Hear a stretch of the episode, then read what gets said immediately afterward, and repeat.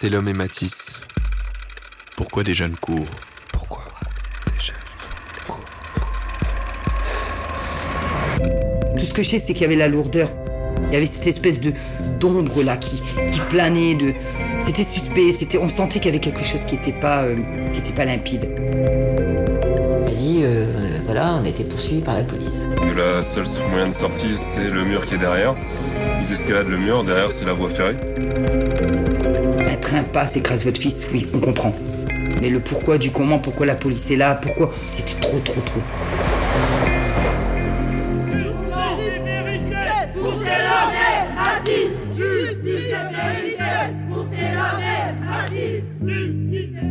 Une enquête réalisée par Yann Lévy et Tristan Galron. À la réalisation, Étienne Gracianette.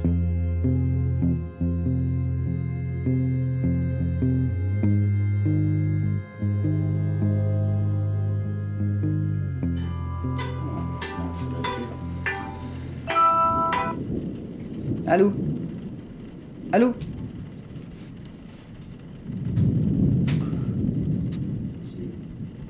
Non, c'est... Non.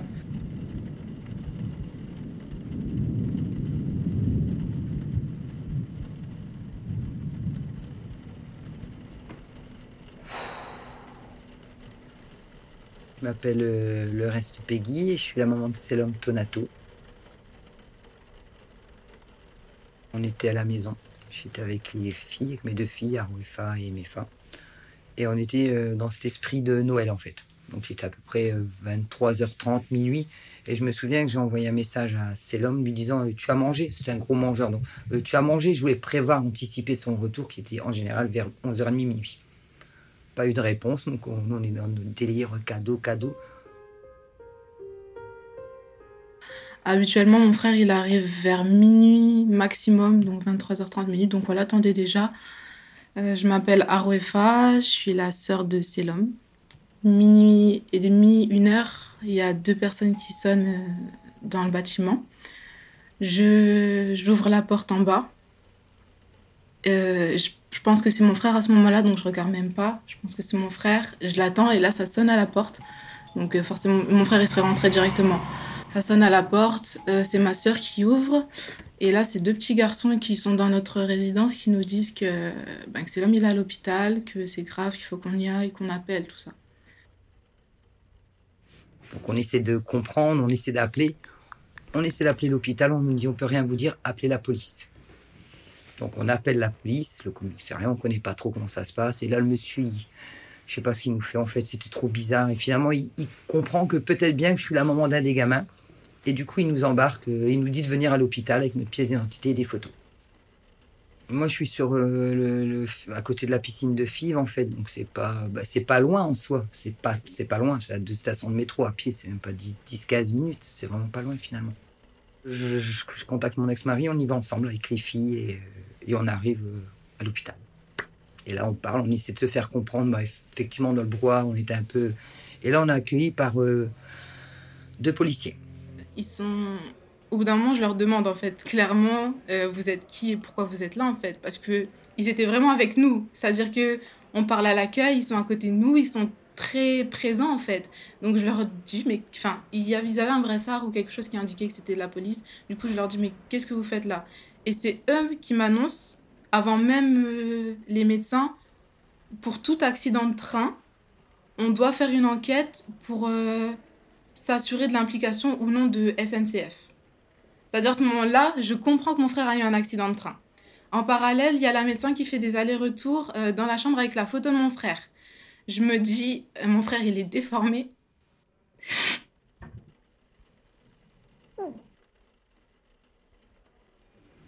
Donc là, moi, je suis plus là. Parce que je comprends pas ce qui se passe. Je comprends. Là, on m'a pas, je suis perdu.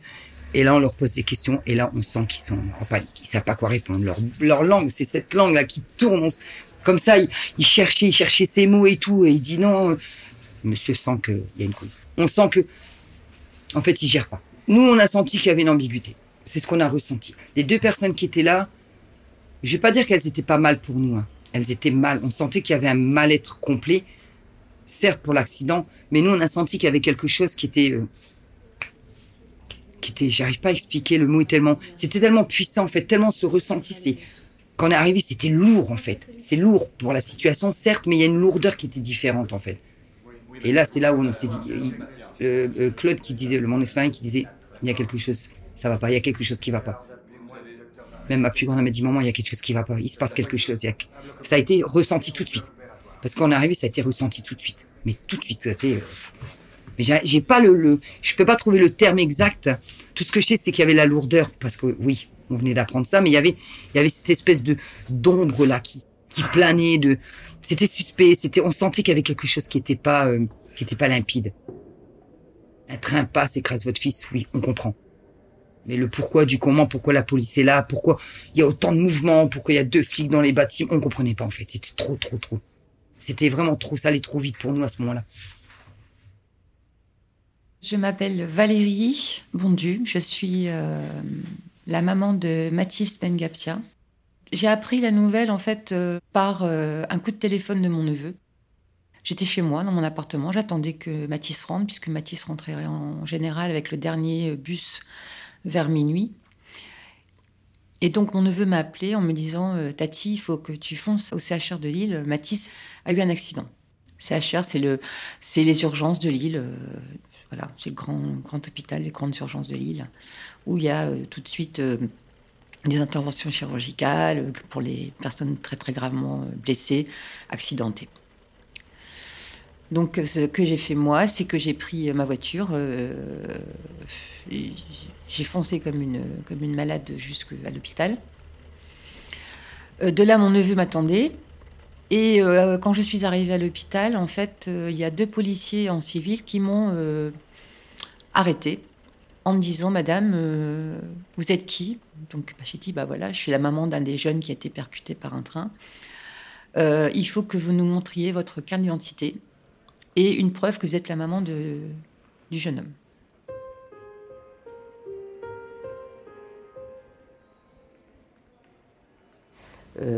Donc j'étais un peu sur les nerfs et je les sentais pas très à l'aise. Je les sentais pas très à l'aise du tout.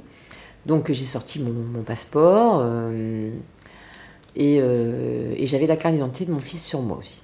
Donc parce que souvent il la perdait, donc je regardais sur moi et j'ai senti mal à l'aise. J'ai senti que et je leur ai dit voilà mes papiers, maintenant laissez-moi passer, je veux voir mon fils. Et ils ont regardé mes papiers, ils m'ont dit « Ok madame, allez-y, voilà, vous prenez ce couloir là. » Et donc je suis arrivée dans une salle d'attente. Donc là on nous fait rentrer dans une toute petite pièce, exiguë, vraiment, et on attend. Et on attend. Et cette attente elle est très longue parce que finalement on n'a aucun élément. Donc on se dit oh, « c'est rien les filles, vous vous inquiétez pas, on est des costauds. » Et là il y a un docteur, à ce moment-là j'avoue j'étais pas très... et qui nous explique que Selom a été happé par un train, que là il est dans une espèce de coma et qu'il y a très peu de chances qu'il s'en sort, mais voilà, on peut aller voir. Je vois, c'est radical quand même. Donc on arrive dans la chambre, nous, on se dit gros, qu'est-ce que tu nous fais? Allez, lève-toi, c'est quoi ce bref? On n'y croit pas, pour nous il a eu un accident, il va se lever en fait. On est dans cet esprit-là pour l'instant. On nous demande de sortir de la chambre parce qu'il y a des petits soins, des réglages à faire, je ne sais pas trop quoi, médical certainement. On retourne dans cette fameuse pièce exiguë. Il y a l'anesthésiste, ou je ne sais pas comment elle s'appelle, cette blondasse, je la connais pas. Elle est arrivée et sèchement nous a dit, il n'y a rien à faire. Là, c'est bon, il va mourir, c'est pas la peine d'espérer. Mais vraiment d'une façon, waouh, je me suis dit, à mon avis, elle a loupé tous ses cours de psychologie, celle-ci, parce que c'est pas possible. De claquer ça comme ça, ouvertement, ça fait mal. Ça fait mal et on comprend pas, en fait. Et là, bah, moi, à ce moment-là, on me perd. On me perd complètement. J'ai fait une espèce d'absence, comme ils m'ont dit... En fait, je me suis levé pour aller chercher mon fils et je rentrais chez moi. Il n'y a rien d'autre qui existait à ce moment-là. C'est de là qu'on m'a dit, on a dû me donner un petit cachet parce qu'on a vu que maman, quoi. On ne comprend pas. Et on voyait que ça réagissait, donc pour moi, il n'était pas mort en fait. C'était hors question, de toute manière, je repartais d'ici avec mon gamin en fait. Et c'est après qu'on nous explique que vous voulez faire quoi. Et j'ai eu une discussion avec mon fils par rapport à ce monsieur-là qui s'est battu pendant des années pour qu'on le débranche. Et il m'avait dit, je te dis, maman, ne me fais pas ça. Hein. Je lui ai dit, tu me demandes de te débrancher. Je suis ta maman. On avait eu cette discussion à ce moment-là. Il m'avait dit, moi, je suis trop plein d'énergie. Je ne pourrais pas rester couché comme ça. Tu me vois vivre qu'avec mes yeux. Donc, déjà. Et quand on m'explique, on me dit, voilà, vous voulez faire quoi ? Waouh. Quand je suis arrivée dans la salle d'attente, déjà j'ai entendu quelqu'un hurler à côté. Une femme qui hurlait, qui pleurait. Et deux filles. Et donc la porte à un moment s'ouvre et je discute avec les... Je me retrouve assise face à ces deux filles. Je voulais pas pleurer devant ma mère, mon père, ma soeur, tout ça, donc je sors. Et je fonds en larmes. Et là, il y a Valérie qui m'approche, qui vient vers moi. Elle me parle. Je l'envoie bouler, clairement. Je me suis excusée d'ailleurs par rapport à elle plus tard, parce que je l'envoie complètement bouler. Je croyais que c'était une médecin, j'avais pas envie de parler, ou une infirmière, je sais pas, j'avais pas envie de parler. Et après, elle m'explique, oui, pour l'accident, mon fils y était, lui aussi. En fait, elle m'explique qu'on est dans la même situation, quoi. Je comprends, donc on parle un peu tout ça. Juste nos deux proches sont tous les deux actuellement, donc Matisse et Selom sont tous les deux actuellement à l'hôpital dans un état grave. C'est vraiment l'unique situation. Bah, moi, je m'écoule en larmes parce que je me dis, voilà, si Selom a été happé, enfin, a été percuté, même si j'avais l'espoir pour mon fils, je me suis dit, c'est vrai pour cette famille, quoi. Je voyais les filles en pleurs, la maman qui était choquée. Le papa qui était près de son fils, parce que la maman était tellement, comme moi, hein, anéantie. C'est le mot, on est anéanti. Hein. L'infirmière, je me souviens plus de son prénom, très gentille, hein, elle était un amour. Elle l'a débranchée, elle l'a nettoyée. Elle est venue me chercher en me disant, voilà, c'est fini. Je dis, d'accord. Je suis rentrée dans la chambre, là, je comprends. Voilà. Et c'est là où vraiment je pense que je m'écroule. Parce que je ferme la porte et tout ce qui me reste, c'est un plastique, en fait, avec ses affaires. Et là, je les regarde tous, je dis, c'est tout ce qu'il y a. C'est tout ce qui nous reste. Et là, je m'écroule à ce moment-là. Là, c'était pénible, en fait. Parce que je savais que je rentrais chez moi, mais pas avec mon gosse. Je pense que ça a été parcours du combattant dans la tête, en fait, vraiment.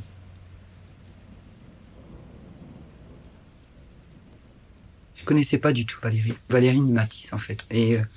on s'est rencontrés, mais on était dehors, en fait. Elle fumait sa cigarette, je fumais la mienne. Et... c'était dans la nuit. C'était bien vers 3, 4, vers 5 heures du matin. Et d'un seul coup, je comprends. On m'avait dit 2, je comprends. Je sais pas pourquoi, je comprends que ça doit être son enfant, elle, en fait. Et de là, on se parle. Au départ, on savait pas du tout que c'était la même affaire, tout ça. Je suis mal, elle dit, ça va, je dis, oui, j'ai mon fils. Elle dit, moi aussi. Je dis, bon, le train, elle me dit, ouais, je suis pas. En fait, ils étaient 4. Elle me dit, ouais. Je dis, bah, votre fils était avec moi. Et c'est de là, en fait, on s'encourageait, ça va aller. Non, moi, moi, il est foutu. Et en partant, je dis, ça y est, je l'ai. Elle dit, bah, moi, il est parti d'opération. Je dis, courage à vous. Enfin, l'encouragement de deux mamans, là, on peut, voilà, une personne qui peut comprendre ce que tu ressens à ce moment-là, en fait. Et là, on était dans la même douleur, en fait. Et je crois que c'est vraiment ça qui nous a, logique, en fait.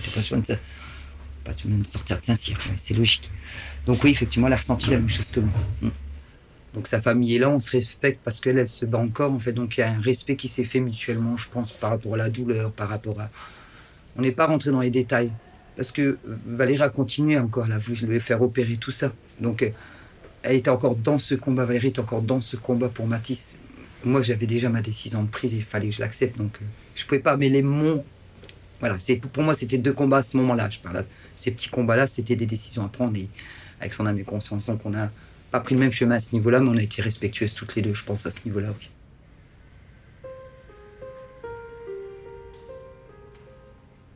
Je me retrouve toute seule jusqu'à 6h du matin, dans la salle d'attente, et de là, ma famille commence à arriver.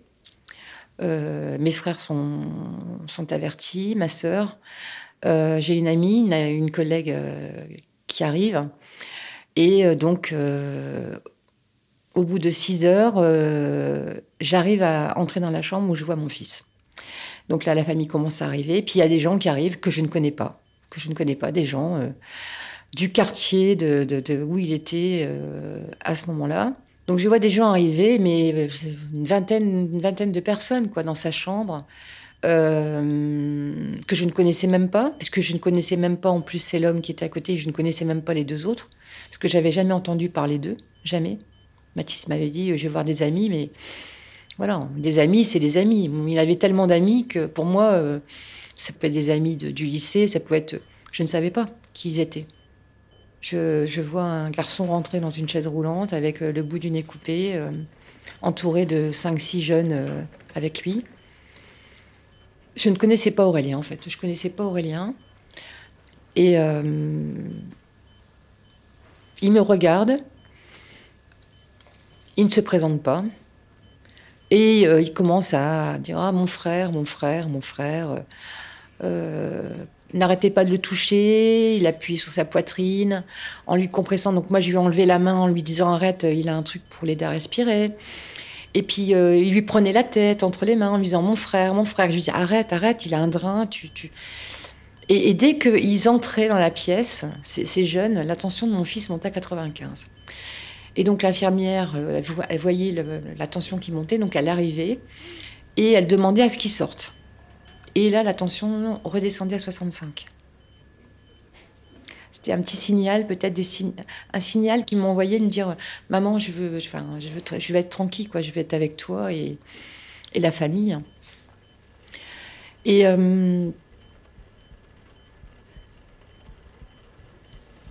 vous attendez, alors on vous annonce le dimanche qu'il n'y a plus rien à faire, qu'il faut débrancher votre fils.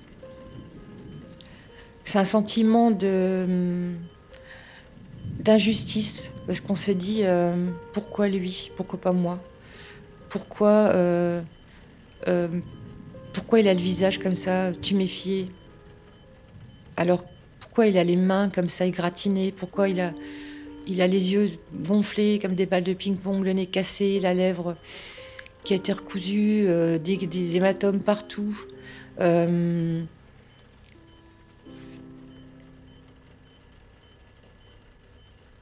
En fait, ça reste un choc traumatique. On voit son fils qui a toujours été d'une beauté magnifique, qui a toujours été beau, qui a toujours été adulé par plein de filles. Hein. En fait, on est dans une chambre où on n'entend que le bruit des machines et ma voix qui lui parle tout le temps et qui pleure, parce que je pleurais, j'arrêtais pas. Je me disais, c'est pas possible, ça peut pas m'arriver. Non, c'est pas possible. Comment il a pu voir ce train arriver et ne pas l'avoir évité? Et on se pose plein de questions. Radio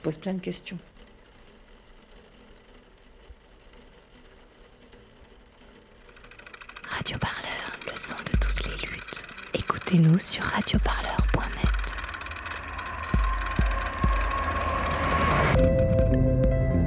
Selom et Matisse. Pourquoi des jeunes courent ?